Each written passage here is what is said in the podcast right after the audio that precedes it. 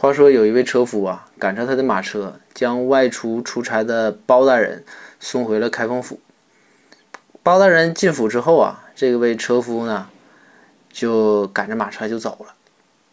然后这个包大人呢，不一会儿就就从这个开封府就出来了，就开始追这个马车，边追就边喊，说：“哎，说车夫，我钥匙在你车上。”这车夫一听说啥，包大人要死在我车上。那能行吗？这我得咋整啊？我我让人看着我不死罪啊！这车夫就快就赶紧快马加鞭，让这个马车跑起来，说你你你可你可别死我车上。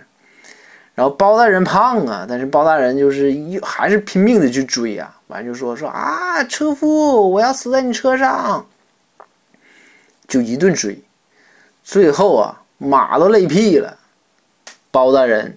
终于追上了这个车夫，然后这车夫直嘚瑟。车夫说：“说大人，你想干啥？你可千万不能死在我车上。”包大人说：“你说啥呢？”